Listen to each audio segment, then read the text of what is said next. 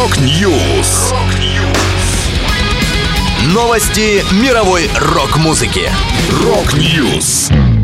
У микрофона Макс Малков. В этом выпуске Blur возвращаются с первым за 8 лет альбомом. Группа «Звери» представила студийный полноформатный релиз. Винни-Пух с помощью нейросети спел песню «System of a Down». Далее подробности.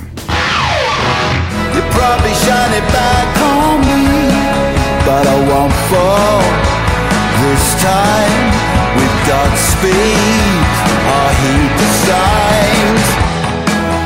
Брит-поп-легенды Blur возвращаются с первым за 8 лет альбомом The Ballad of Darren. Дэймон Албарн, Грэм Коксон, Алекс Джеймс и Дэйв Раунтри объявили об очередном воссоединении в ноябре 2022 года. Но тогда новая музыка не анонсировалась, а только концерты и появление на фестивалях приближающимся летом. The Ballad of Darren станет десятой пластинкой в дискографии коллектива и выйдет 21 июля. Blur уже представил представили первый сингл «The Narcissist». На пластинку войдет 10 песен. Напомню, ранее в этом году вышел альбом другого проекта Дэймона Алборна «Гориллас».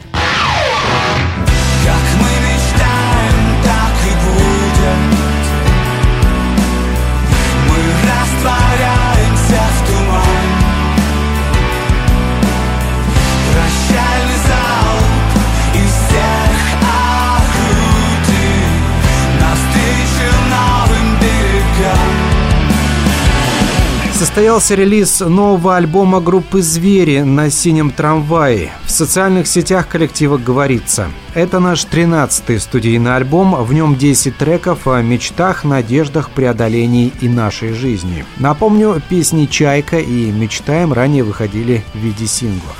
В настоящее время «Звери» находятся в юбилейном туре к своему 20-летию.